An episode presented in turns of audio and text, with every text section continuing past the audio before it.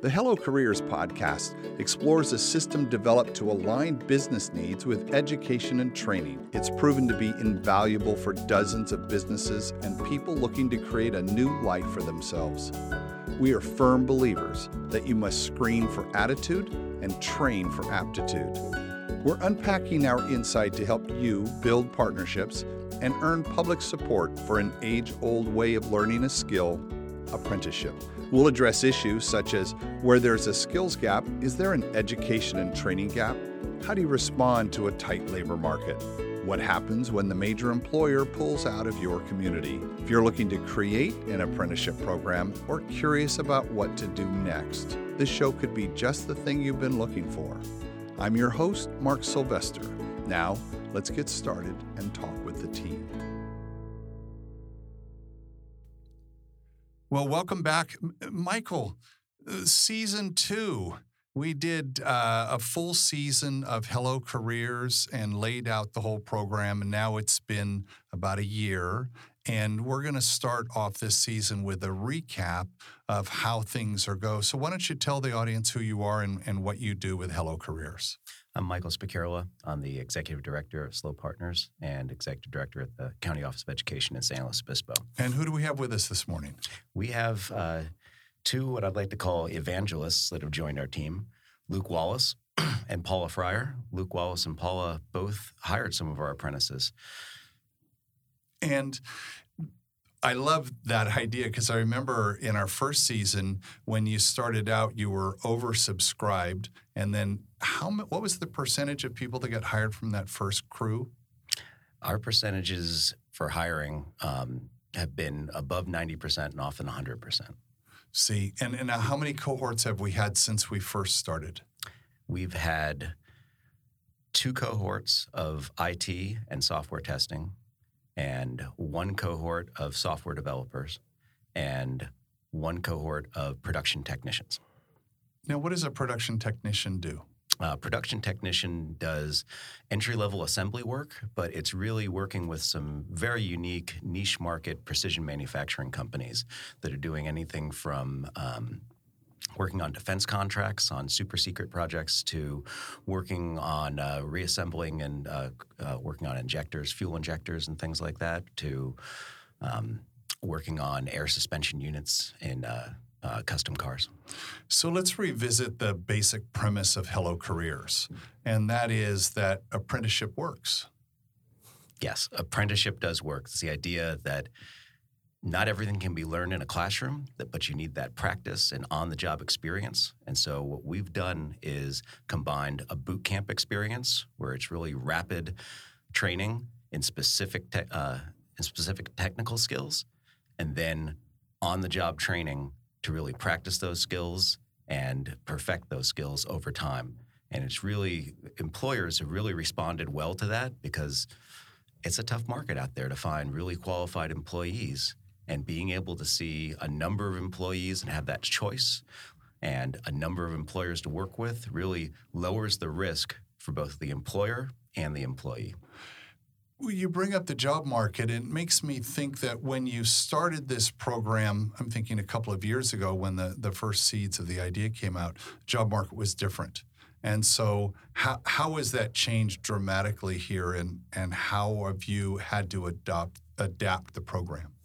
Well, I think in the Central Coast in San Luis Obispo, I'm not sure the job market has necessarily changed as much as it's um, continued along with that it's a tight labor market and finding really qualified employees for specific um, types of skills, especially in technology work. So whether it's help desk or working on a software development team or uh, trying to expand your market as a um, as an assembler or um, in precision manufacturing, it's really tough finding these um, specific skill sets and really qualified employees is tough to find.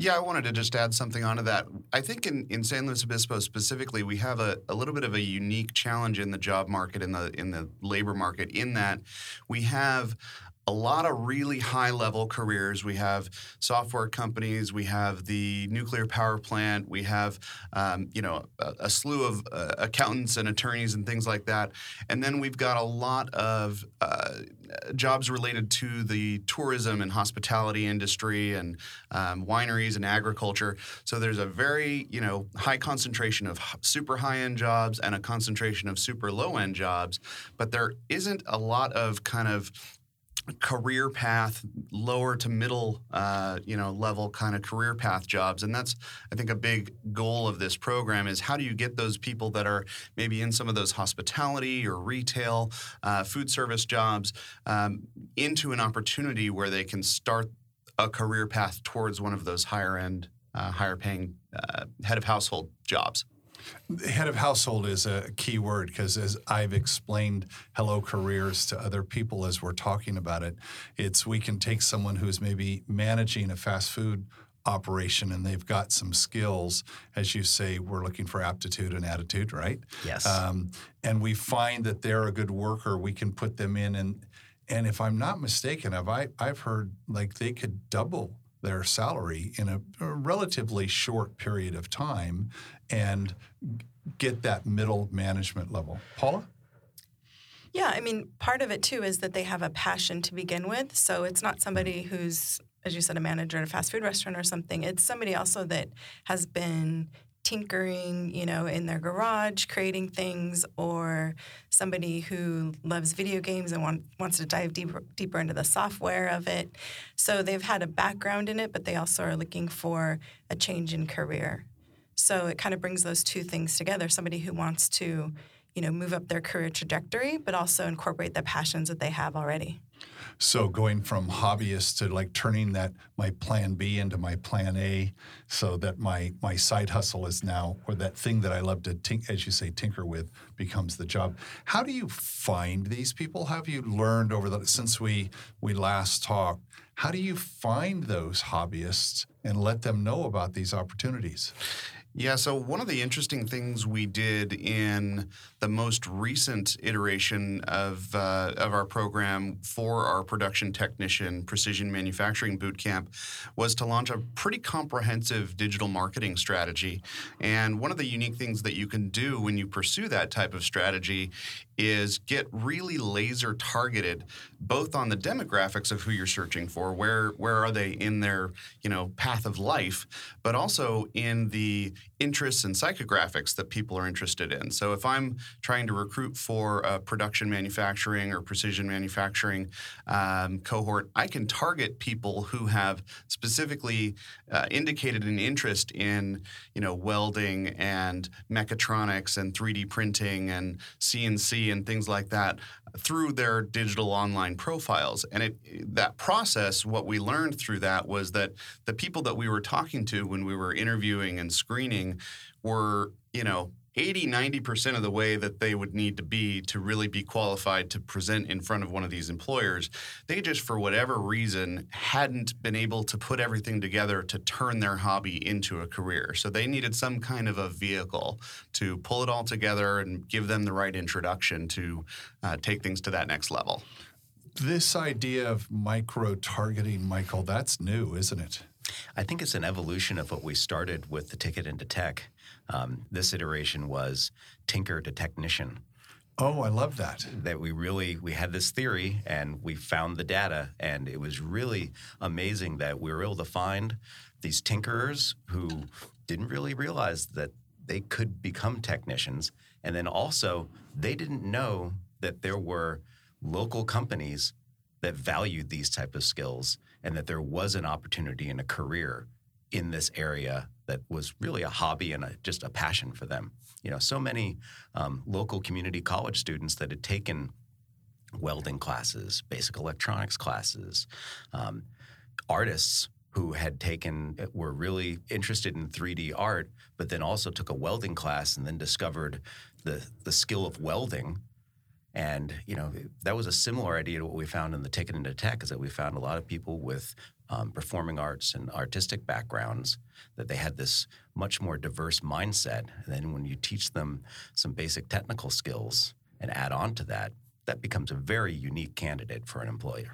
The uniqueness of this is um, is actually rather staggering because if the problem is we don't have enough workers to fill all the jobs, and you said, wait, there's this whole group of people, work the tinkerers, that were they to just know this existed, and then with not a whole lot of training, I mean, they, uh, there's a boot camp that they go through, they the employer gets a well qualified person. We don't have to import talent. We're taking an upskilling people that we have in place already. This is like a win win win. Future careers locally grown. I really do think there is a little bit of a false narrative in this concept that there aren't the the uh, there isn't the talent pool for these types of, of jobs. I think there is a lack of connection between the talent pool and the opportunities. And you know, one of the things we really noticed beyond going through a technical boot camp and giving them some additional technical skills, which even the ones that were very qualified learned you know more through that process. But beyond that it was kind of the career development and interview coaching and resume resume skills and things like that that i think really made a lot of the delta. Uh, and paula really kind of led that effort in, in her background from an hr perspective how to craft these these students into being able to tell their story and, and present themselves in a way that, that was really meaningful and, and uh, attention grabbing to the employers Paul, I think in, in season one, in the first iteration, it was really thinking about the technical skills, but now you're you've brought in the soft skills. How do I handle an interview? How do I present myself to the points that Luke was just saying? Where did you um, see that that was an issue and say there, there's a gap that we can fill to actually make the program even more efficient? Well, soft skills are so important, and I have taught classes at Cal Poly and as being a recruiter for a software company for eight years here in San Luis Obispo County, I realized how important soft skills are in the tech industry, especially, um, or at least that's where I started from, um, because that makes a person even more marketable if they have those additional soft skills. So they might have, you know, the tech skills, but if they can communicate with a client or communicate within a team, or you know. Um, have empathy for other people, you know, that type of thing. It's very helpful in their career trajectory. They can do so many more things. They can really climb that ladder having those soft skills alongside of them. So, one thing I did um, with SLO Partners with the precision manufacturing uh, group is um, taught resume building, interview skills, um, how to have a great LinkedIn profile. So those are just some things some things that I worked with those candidates with so that when they were ready to be presented to the employers, they had the full scope. They had the the whole package. When I think of the stereotype engineer and all the engineers I hired over the years, they weren't always the most conversational or right. personable, but they were they rocked on the keyboard, but there's that that big hurdle of how do I get through the interview? Mm-hmm. And so it's it's interesting that you identified that gap and you added that to the program because that not only helps get them placed, but it gives them some really critical career tools that are going to help them for the rest of their life. So, an engineer or a software developer or technician with those soft skills, their job trajectory is limitless if they have those soft skills as well as those skills. They can go a lot further with that. And you've probably seen that with the engineers. If they could, you know, be, a, be also be a manager or a scrum leader or, you know, talk to the customers, then they had a lot more of the depth of a career than just the engineering part because that's what we're looking for, right, Michael? Is we're we're building. Um, I love this future careers locally grown. So it's um, it's not we're just giving them a job; they're getting a career. Yeah, and I think what Paul was referring to there with the soft skills, it really takes a sense of self awareness, and so having business professionals on our team to help conduct mock interviews and give them that feedback a lot of times people are not really aware of how they present themselves in an interview. And they may go through three or four interviews and not understand why there's a no at the end of them because there's just not that self-awareness. And I think a lot of those self those soft skills really are dependent upon that ability to have some self-awareness and empathy and really see how you're presenting yourself to others and how are you packaging that story of these technical skills, the boot camp that you've just gone through, as well as your own personal passion. Employers want to see somebody who's hungry, humble, and smart. And I think the the key thing that all of that, you know, yields at the end of the day is confidence. These these students at the end of this process through learning the technical skills, through being in a cohort as a group and working on projects together as a group and displaying leadership qualities and, and um, doing hard things together, uh, and then also learning the kind of career development components, they develop a confidence at the end of the day that when an employer, from my perspective previously as an employer hiring people, when I, you know, when they pass the hungry, humble, happy test, but also had that confidence. That was the x factor that i knew you know they were going to they were going to do well and they were going to go beyond just the role i was hiring them for at the moment.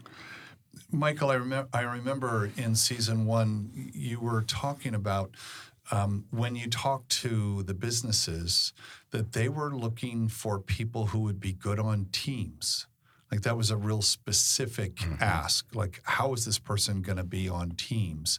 And so we're not just hiring and training individual contributors, but to your to your point, it's how are they going to work? And I love that you called it X factor because I think that's something you can't tell until you're sitting right across from that person.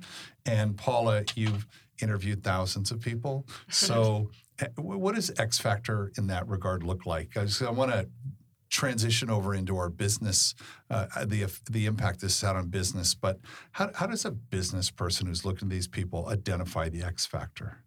Well, you mentioned teams, and really for all jobs now, you have to be able to work in a team. You have to be able to collaborate, whether you're a programmer, you know, working on QA, software testing, whether you're a precision manufacturer and technician, you have to be able to work on a team. You have to be able to collaborate, um, brainstorm. You have, you know, your stand-up morning meetings, and you have to be able to participate in those. It's not so much just an individual job where you're, say, sitting behind a computer all day by yourself. Sure, there's some of those still, but for the most part, most people want uh, jobs where they're really interacting. You know, the startups. That's what it's all about in tech. Is um, is working together and brainstorming, coming up with great ideas. And the way that you do that is with teamwork. So that's huge for a company who's hiring to see people that are able to do that and able to articulate their ideas as well. Um, so it all kind of plays into the soft skills and seeing the the technical skills combined with those types of skills, that's what makes the X factor. Michael, uh, so we've heard a little bit about how you've changed how to find, uh, get this program in front of potential candidates for it. How have you uh, changed finding businesses and reaching out to businesses to let them know that you exist? It's still a lot of hard groundwork of going out there and talking to businesses and a lot of follow up, 17 touches minimum. Yep. Having the boot camp model and being able to invite employers in to share information about their company, do a short presentation in front of the cohort to understand, you know, what's the opportunity there. And then having these sort of, you know, very informal networking events where after they present, we have a little bit of a break, and the students can go and t- um, follow up directly with uh, whoever the employer is and exchange some business cards and sort of have that informal introduction and start learning how to pitch their story and you know give them that firm handshake and, and eye contact and ask how they can follow up on them. Um, those are that's what really starts getting companies excited when they see that there is some potential candidates there who um, they might be interested in. So I just wanted to add to that. So, uh, you know, our perfect case scenario is recently I had um, Stream Guys, who's a local software company here in San Luis Obispo, and they sent me an email and said, "Hey, I'm looking for a software developer with this skill set. Do you have anybody to recommend?" And I was able to just send them three of our resumes for our apprentices and give them you know, building up, having known those candidates and build, building up with relationships with them is something that I do. And so I was able to recommend those to the company. And they ended up, you know, doing a full set of interviews with these people and hired hired one. So that's the perfect case scenario. Um, and that's where we you know we want to be that that standard for businesses where they can come to us and know that we have these great candidates what is the Luke? Maybe you can help. The when we look at the the first group of employers we had, it was very very successful, and and we we've talked to them, and they're they're very happy. And how many of those are still with you and growing? versus the new customers. So we've got this retaining our existing base and then growing it. Yeah, I would say the vast majority of, of our employers that we've worked with in earlier cohorts are still very much engaged and have at least interviewed future cohorts, if not continued to hire, you know, multiple uh, from multiple cohorts. I think it, a lot of it is just dependent on what stage of growth they're at, how fast they're growing, and if they happen to be ready for a hire when we are, uh, you know, have candidates available to them.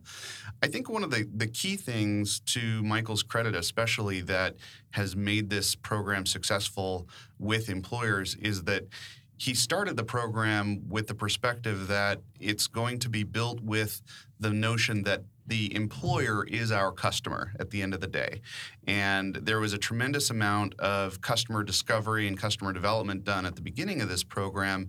And that has continued to be the case on an ongoing basis to make sure that we're getting feedback from our employers about what are the types of candidates that they want, uh, what are the types of training that's are, that is important, how would those employers like to be worked with on an ongoing basis, how would they like us to communicate with them, and that has really shaped the entire um, you know operation and and ongoing development of of the program is you know how do we provide more value and um, uh, better value for the employer customers uh, that we're already working with and those that we can work with in the future. Is it fair to say that uh, you just said that the employer is the customer and the uh, apprentices are the product? Absolutely. Absolutely, and that's that's we actually use that exact terminology, and it's it's a little cold, I guess, to consider a, a candidate, a, a, community member who wants to get a new career um, product. But if you think about it from that perspective, ultimately, product is all about how do we derive the most value from the resources that we have available and the different um, processes that we can put that resource through. And we really think about that as we consider you know what are the pools and channels that we're recruiting from and what are the different kind of uh, systems and processes and training that we need to put these individuals through in order to um, have that that employer feel that X factor when this when this uh, candidate gets put in front of them, and that's really uh, the feedback that we've gotten from employers is that these people that they're interviewing are not only unique in their background but unique in their skill set and and perspective. And and it's it's a um, it's a really gratifying thing to be able to uh, see that process unfold. It kind of feels like they're, uh, because of the uniqueness of the pool, they're not bringing bad habits with them. Yeah, I, I think that that's true. And, and I think that one of the things we like to kind of refer to our candidates is that they have a life before software or a life before precision manufacturing. You know, they've been employees in some fashion or another. Most of them are not 18 years old right out of high school. These are people that, you know, have had jobs but haven't been able to acquire a career yet. So they've they've got the experience of being an employee for the most part and and we try to screen for those that have been good employees. And I just wanted to add to that that some of them really have had great careers before they've done the apprenticeship. Um, we have UCLA grads, Stanford grads, Cal Poly grads um, that have gone, they've had careers or they've gone to school for something else, and then they decide, uh, what I really love is software development, so I want to have the shift.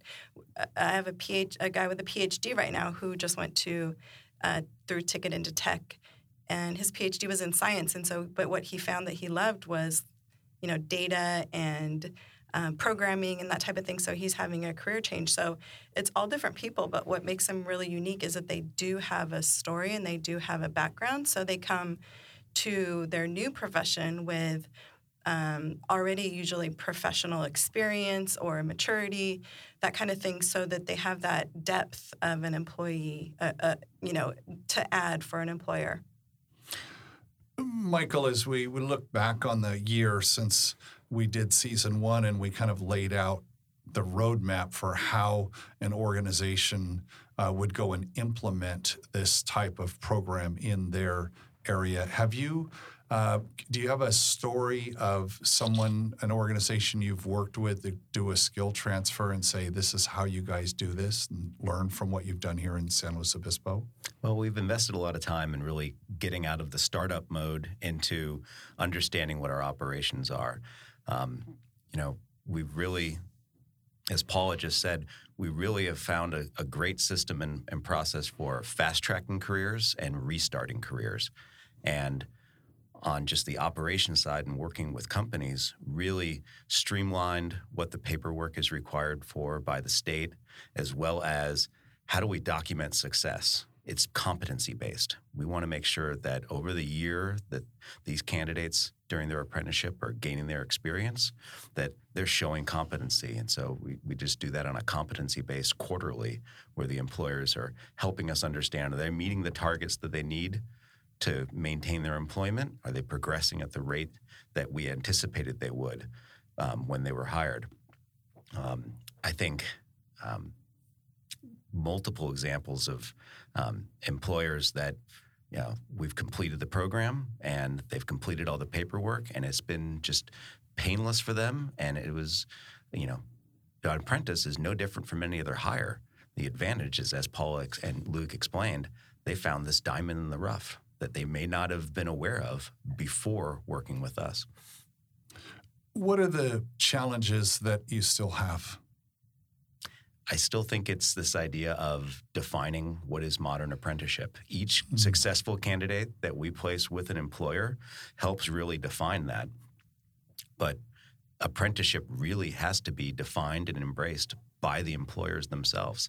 So that's where I think the more we focus on customer discovery, listening to what the businesses want, and then finding that talent and skill set that they that they value.